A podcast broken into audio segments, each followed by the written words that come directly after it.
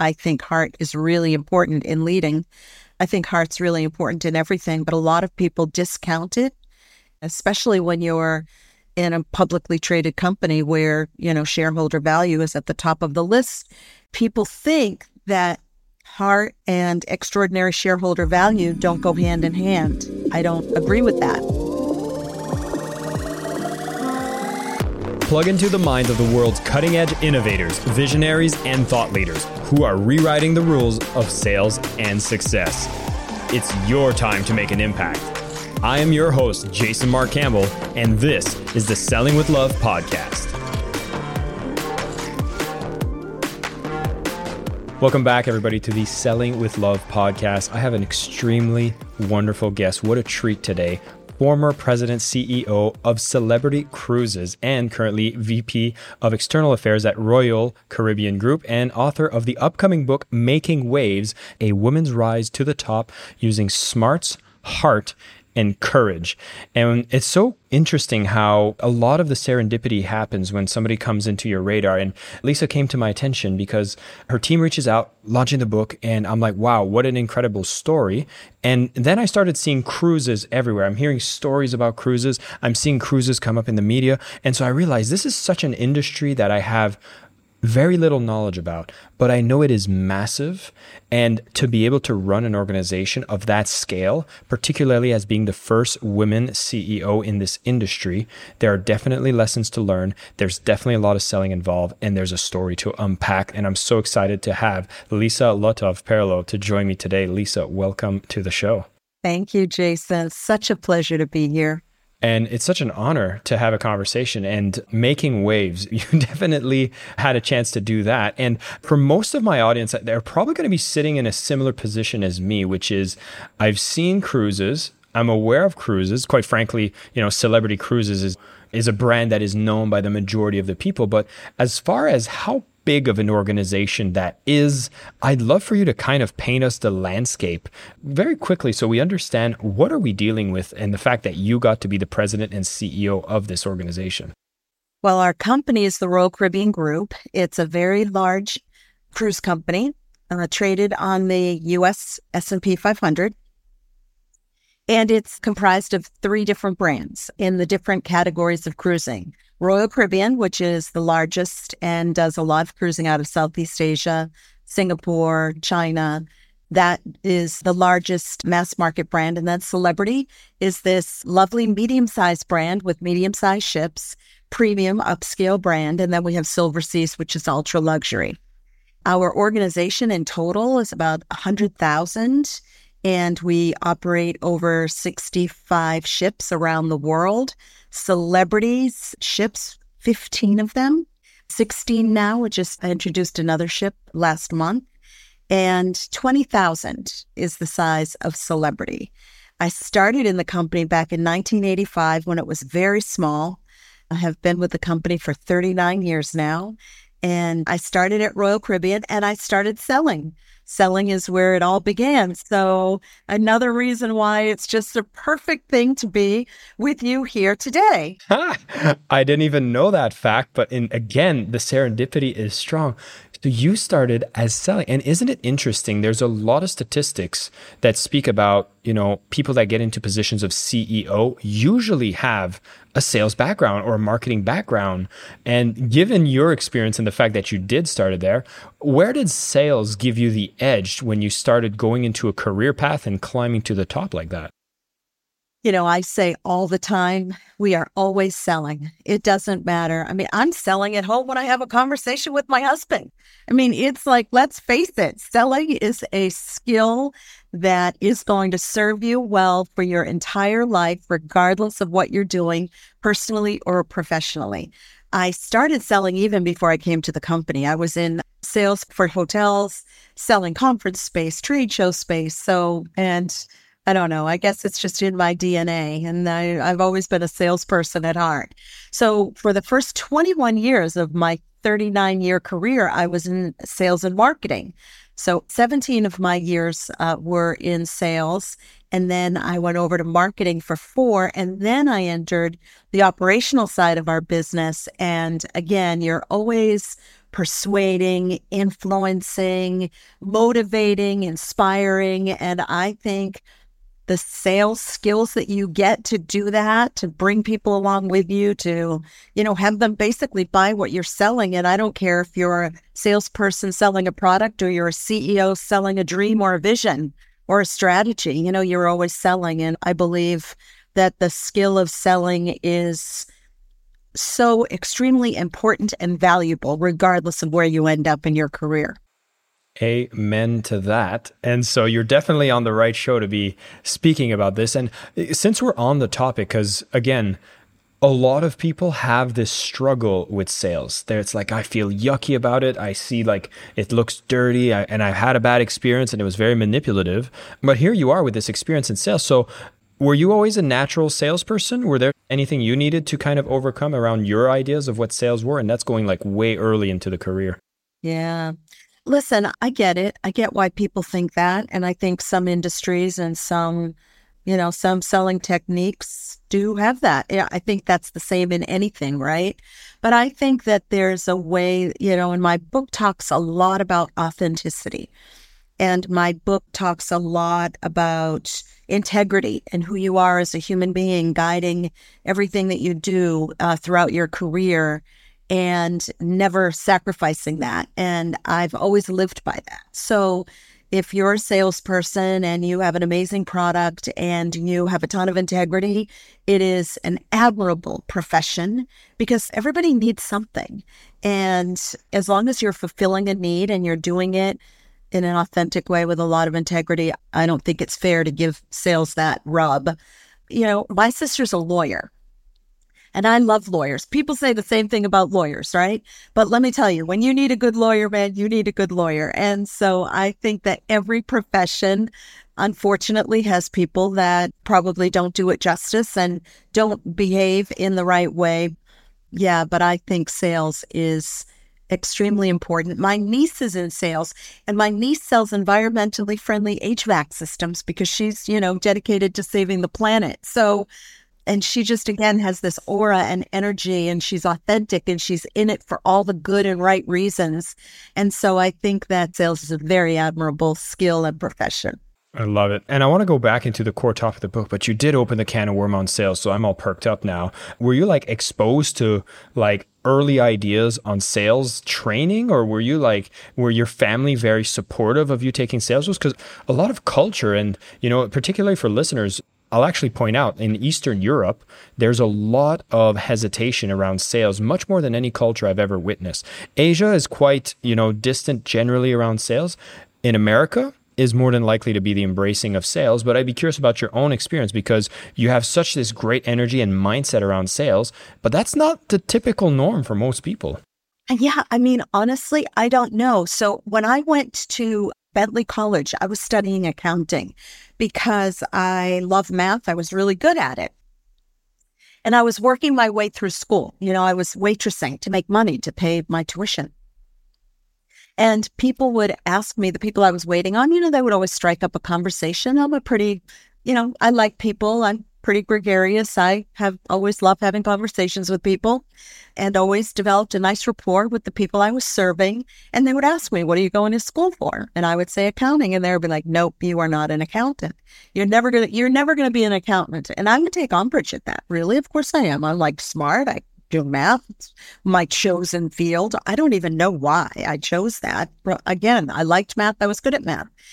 And they were right. I was never an accountant. However, studying accounting in college again served me very well in my CEO role, being responsible for earnings per share, my P&L, return on my invested capital, all of those things came, you know, all of that knowledge came in very handy.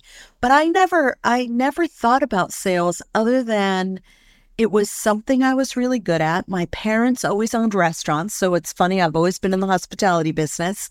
I grew up in a small fishing town in Massachusetts, right on the ocean. I ended up in hospitality on the ocean. And again, another serendipitous thing that happened that I never expected in my life or in my career. But I never had sales training. I was never, you know, I said, okay, I want to go into sales. Now I'm going to go study how to be in sales. I think a lot of things, including leadership, come naturally. You know, it's either in you or it isn't. And I'm not saying people can't ascend to leadership positions, but it doesn't mean they're good leaders. And I don't think you can make someone a good leader. I think someone is either born with it or they're not born with it. And you really know the difference. You know the difference when you're encountering a good salesperson, you know the difference when you're encountering a good leader. And I think a lot of that is just sort of in our DNA. And if you follow kind of what's inside you and you focus on that and you build on that, I think you can build a you know a wonderful career around the things that come naturally to you. I'm really glad you're bringing the idea of the qualifications required for leadership because sales, I'll actually park the subject, but just leave it with this. Sales is really good and there's a ton of qualities, and it's all a lot about communication, presence, caring, and this is a lot of stuff I talk about. But I think a key difference between someone who's just good at sales and then somebody who's good at leadership, and I'd love to know your opinion on this, is with leadership comes a whole lot more responsibility. Because in sales, in some level, you can actually let go of the responsibility once the sale is made, as long as you trust the account managers and whoever's kind of taking care of that process. But being in a CEO role or any management role, a leadership role, really, there's a whole lot of responsibility that comes with that. And even in the way that I work with my clients, where I've taken on, you know, management roles and steer their organization, I see how heavy responsibility is and how rejected it is by most people. They don't want to take it. And so, do you find that's one of the key things that differentiates someone who can be or cannot be a leader?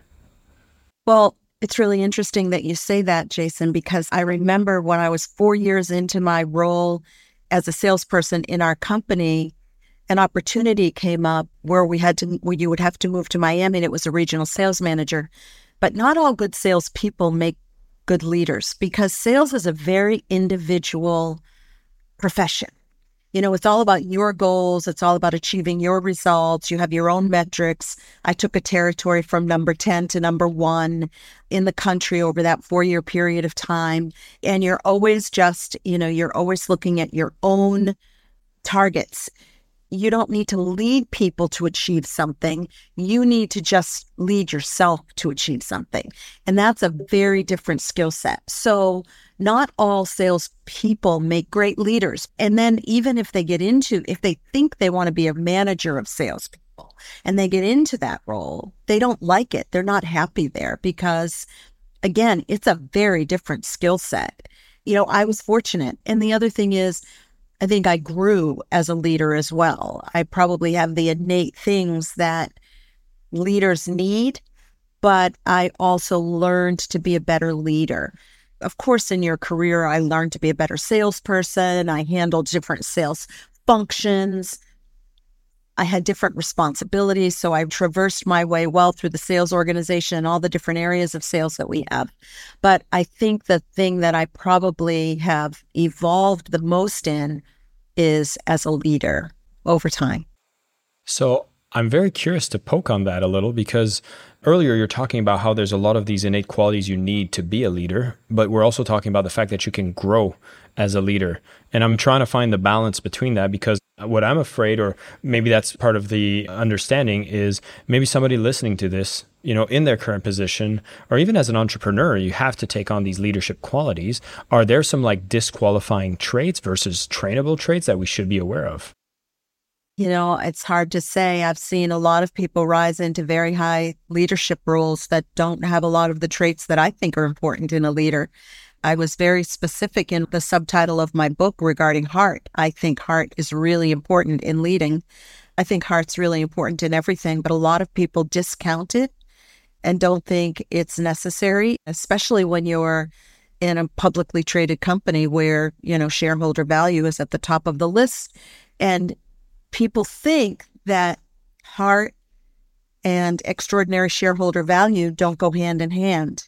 And I don't agree with that. But I see a lot of leaders ascend into those positions who might not in general when you see any company any ceo any you know anything that's going on outside in the you know corporate environment and even in political environment regardless of where you are you know i believe heart is a really important ingredient in the recipe mm. i want to poke at that as well because you know most people might have a stereotype around what a CEO is and heartless might actually make the list of what people expect from a CEO because I mean, you have to make decisions. You mentioned 20,000 people under your management. And, you know, you're in the cruise line. And I know we talked even before we hit record. You were there during the pandemic. Things shut down. Like big decisions need to be made. And it's almost like, wow, if you're doing it with heart, it's almost like how much heart can you give in a position where there's so many people that rely on you? So I'd be very curious to know how were you able to keep the heart in a place where most people label it as heartless? Yeah, well, and a lot of people tell me that when they meet me and have conversations with me and, you know, and then know what I do for a living, you know, she's a CEO. Really? And I don't know that I'm the stereotypical CEO and I don't know I hate to stereotype anyone around anything, but you're right. You know, heartless could make the list of traits in CEOs because people think you can't have heart and make it all the way to the top. And I did. And I think it's one of the things I'm proudest of. You know, I realized when I left sales and marketing and came into operations that the operational environment is a very different environment than sales and marketing. There aren't a lot of soft edges in operation. And if you think about our industry and our operation, it's quite complex. It's huge. It's you know, you've got ships all over the world. You have crew members all over the world. You're delivering every aspect of the guest experience. You've got containers meeting your ships. And if they don't make it, you know, your guests don't have, you know, don't have dinner and don't have, you know, a lot of the things that they need on their vacation. And so you're running this very complex logistical organization that has so many moving parts and a lot of it is very technical and it was all men.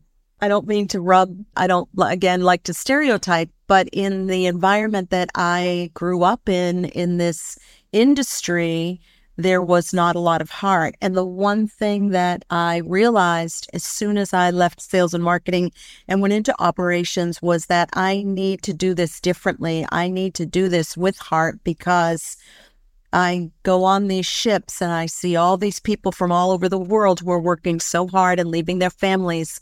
And I didn't want them to work in an environment where they didn't know someone cared.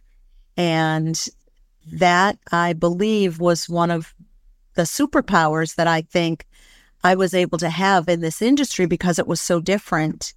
And I believe the discretionary effort you get from people when you lead with heart and they know you genu- genuinely care about them is priceless.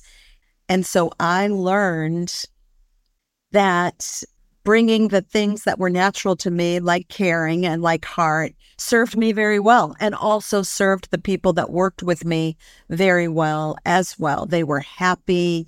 They felt cared for. They knew. And even during the pandemic, you know, that I actually had to lead with more heart during the pandemic than not during the pandemic because people were so afraid that we weren't going to come back, that they weren't going to have their jobs, that they weren't going to be able to provide for their families. So I had to give them hope. You know, I had to give them confidence, even on days I didn't have it. And so I had to flex those leadership muscles a lot more and then de emphasize that driving, revenue, profitability, you know, all of those things that I'm also, you know, hyper focused on all the time. I had to, those had to go down and the heart had to go up a lot more. And, but, you know, that's another thing you have to learn as a leader. You need to pivot your style based on the situation you're in there was a term that was used in previous organizations where there were two types of CEO hats you would have to wear. One was like a peacetime CEO versus a wartime CEO. And interestingly enough, the wartime CEO is actually one where if a crisis was happening, you would cut out the heart part and you would go into the hardcore. But here again, you in the time that it was a crisis, you actually went doubling on the heart. And you talked about how it was the people were happier you were getting some stuff done. But given that, you know, return and shareholder value was still the thing that was kind of at the top of the measuring sticks, I would make the assumption that when you do those kinds of actions, it would start with an initial dip, but then bring in long term value. Would that be a correct assumption? And how do you communicate that in a world that wants result now? You know, I don't know. COVID hit our industry particularly hard because we were shut down for so long and clearly anybody that read the news knew we had to borrow billions of dollars to stay afloat, you know, pardon the pun, but it's true. And getting through it was one thing. And then coming out of it was a whole other tough situation where we had to start up 15 ships in 12 months. That's unheard of. That's another logistical operational nightmare. You, know, in my career, we've started up one ship a year, one ship maybe every 18 months as you're bringing new ships into your fleet. Never in my wildest imagination did I ever think we would start up 15 ships in 12 months. And again, that is, man, that's 24 7 you know, going really hard to make sure that you are ready when the first guest arrives. Your ships have been laid up for 15 months. I mean, we kept them in really good condition and, you know, we had a small crew on them making sure they were well maintained and all the systems were kept in perfect condition. But it was quite a challenge. And again, though, through all of that, you know, the sentiment was euphoric. Our crew was coming back after having been out of work for the most part. I mean, they probably got little jobs where they lived to get them by, but, you know, eh, they always just waited to come back. And so when they could finally come back, they were euphoric and they were grateful. And, you know, it was such an amazing time. And, I don't know if, I mean, yeah, sure, things dipped. Our ships weren't full yet. It took us a while to come all the way back. But you could see the steady build. You could see the consumers coming back. You could see people wanted to live their lives again. They wanted to vacation. Our crew was coming back. So at the same time, it was just a really wonderful and beautiful time. And we were all just so thrilled to be doing what we love again. So despite the worst of the situation, we all got through it in a really great way. And our crew was a big part of that. Well, I would assume if you have everybody in the right mind aligned to the vision and knows that you care, I would see how motivated and effective that would be as a workforce. But you, as an individual leader, I kind of want to speak about that because that does seem like extremely demanding, like to scale heart, to scale caring in such a way. And, you know, I almost feel like I have to give the disclaimer I'm asking for a friend, but no, actually, I'm asking for myself. I've worked with some small teams and I found it exhausting sometimes when I have to really care for a lot of other people. And I realize that people are craving knowing that their managers, their leaders care for them. And I've done it with small teams. You're doing it with an organization of 20,000 people. I can't even comprehend the level of caring you need to have and at that scale and keeping your own energy up. And so that sounds hard. yeah. Well, it is if it doesn't come naturally to you. But caring and nurturing do come very naturally to me. There's a lot of different things. You know, we're all complex human beings made up of a lot of different things. And I think that you know, I've always like taken care of people. I've always taken care of my sisters since the day they were born, take care of my family, no matter who it is, what it is. They all live with me when they need a place to live. My sister told me once she never met anyone in her life that had a bigger capacity to love than me. And, you know, I took that as a supreme compliment. And, it's genuine and that's why some leaders have it and some leaders don't right? And that's why you can't teach a leader empathy. You can't teach a leader to have heart. If they don't automatically come with it and you can very quickly see how people respond to leaders who do and don't have heart. And i've seen people in organizations who work for leaders that don't really you know register high on the Heart Richter scale and how they go about their jobs. And it's a job. It's a job. At that point, it's just a job. They go to work and they do what they have to do to make a living and they realize it's their job. And that's fine. You know, that's the way it is. But when you're in an environment where you are genuinely cared for and you don't just look at it as a job, that's what I wanted. I wanted an environment where people just didn't come to work at Celebrity because it was a job. They worked at Celebrity because they cared. They uh, they were mutually invested, emotionally invested in our success. They gave everything they had every day and they were happy being there. And then they could be their genuine self and know that they were in an environment where they could trust, you know, and we were a team and we collaborated. You know, it was all for one and one for all. Nobody was more important than the team. And that's the environment that I felt was really important to create. And it served me very well as a CEO because our brand got the results and transformed our results and transformed our brand and and created a brand that earned a ton of respect and really became a force to be reckoned with in our industry. And when I took it over, you know, nine years ago, it wasn't. So it worked for me. Now, and I'm not saying other styles can't work for other people and they can't get the same thing, but it was just how I wanted to do it. You know, I've always said the results that you get are really important, but how you get them is equally important. And for me, that was my how.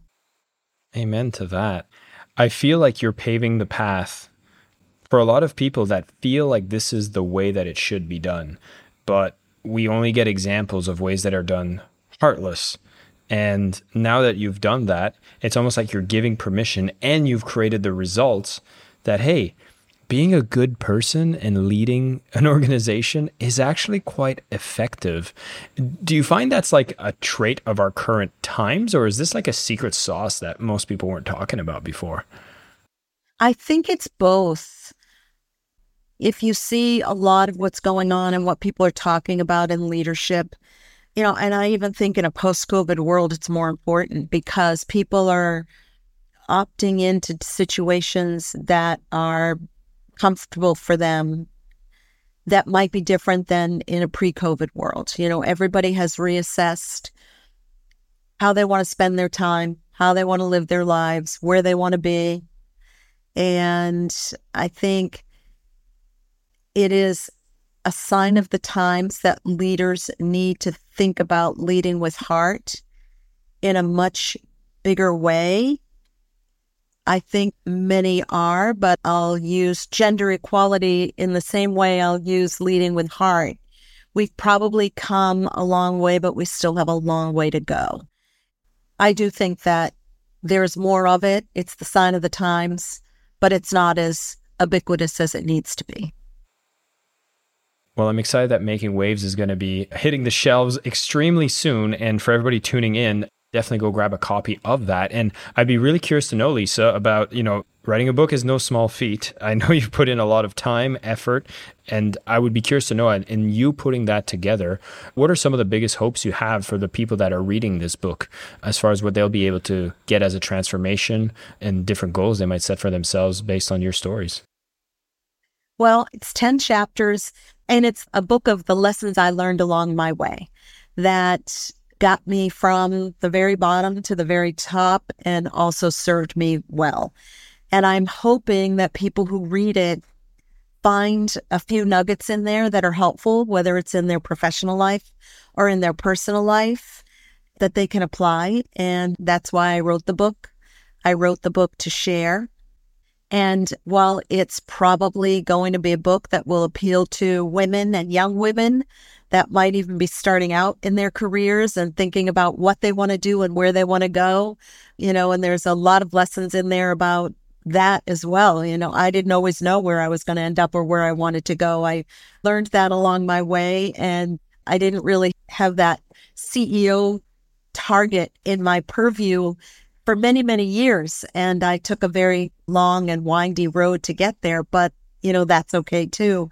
And I think a lot of people who are navigating their life or their career wonder, you know, where they're going to end up and how they're going to do it and how to overcome certain situations. So I'm hoping that my book helps them in some small or very big way.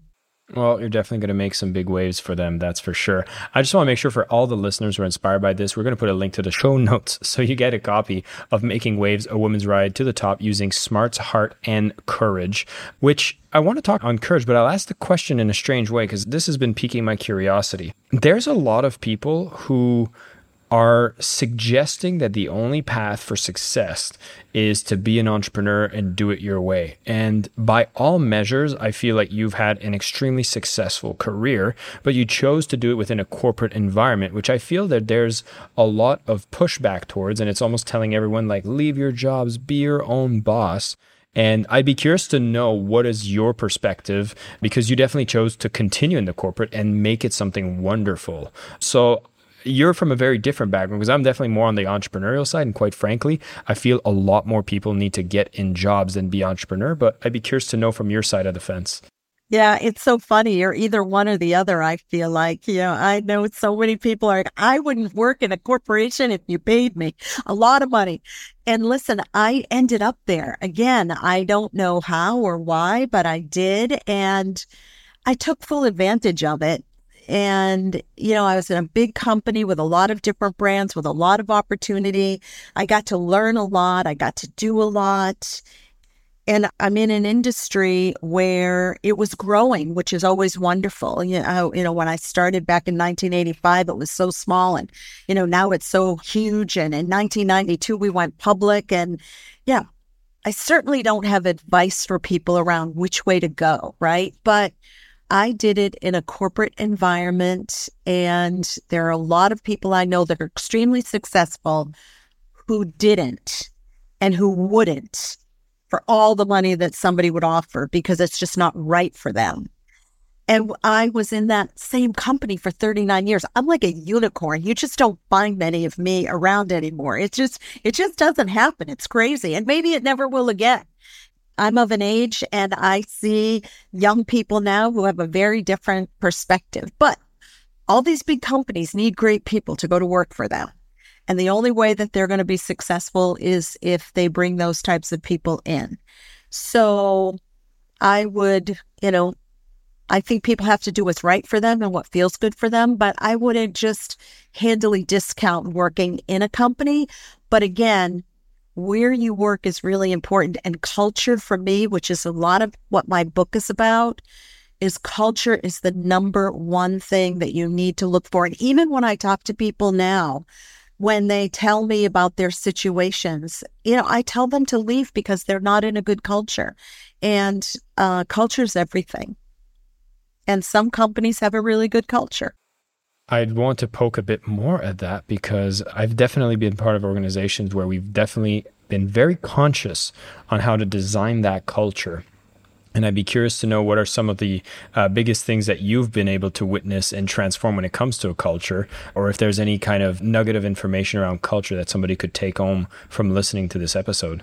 Well, I think that what people say and what people do are two very different things. And so I think that people really need to do their homework around uh, what a culture is really like in the day to day living in a culture.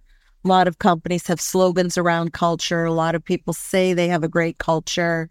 But, you know, I used to say this when I walked on a ship.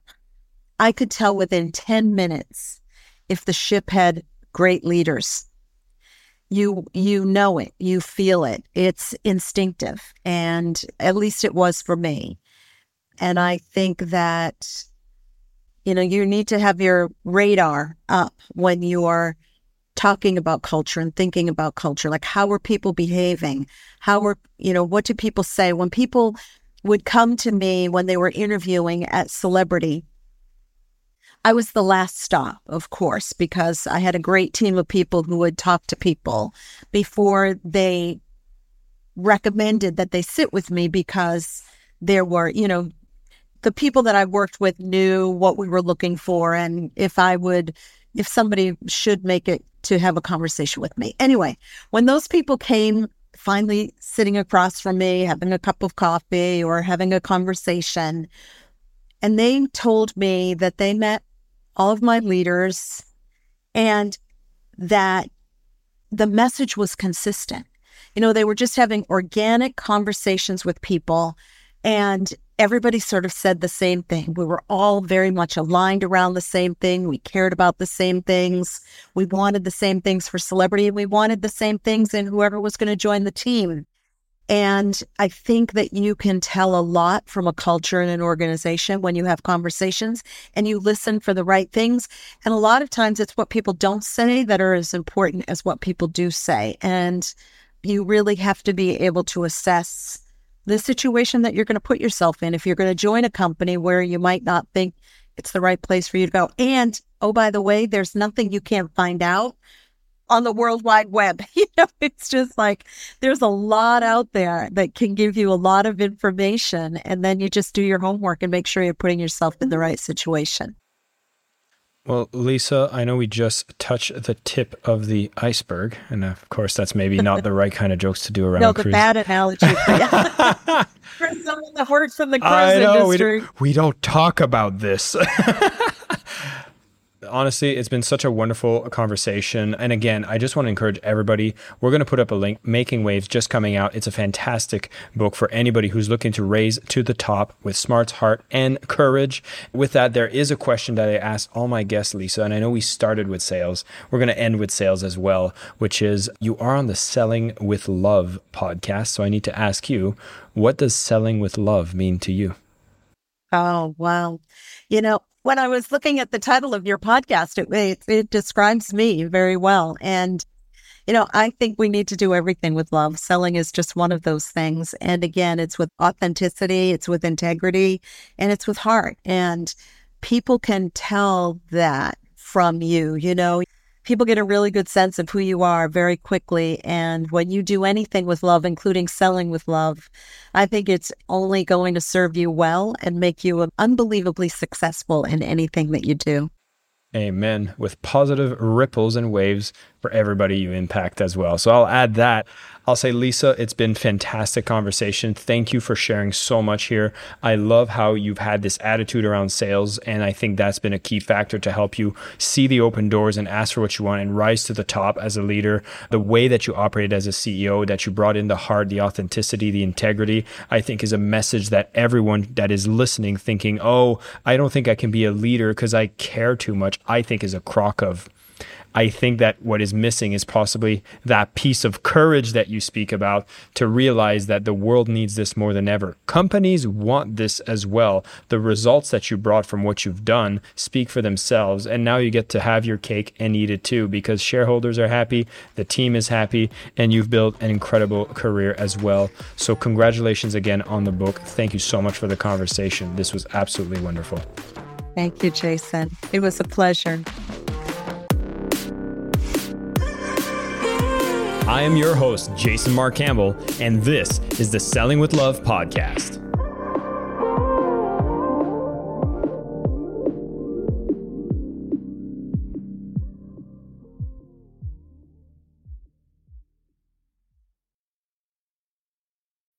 When you need mealtime inspiration, it's worth shopping Kroger, where you'll find over 30,000 mouthwatering choices that excite your inner foodie. And no matter what tasty choice you make, you'll enjoy our everyday low prices, plus extra ways to save, like digital coupons worth over $600 each week. You can also save up to $1 off per gallon at the pump with fuel points. More savings and more inspiring flavors make shopping Kroger worth it every time. Kroger, fresh for everyone. Fuel restrictions apply.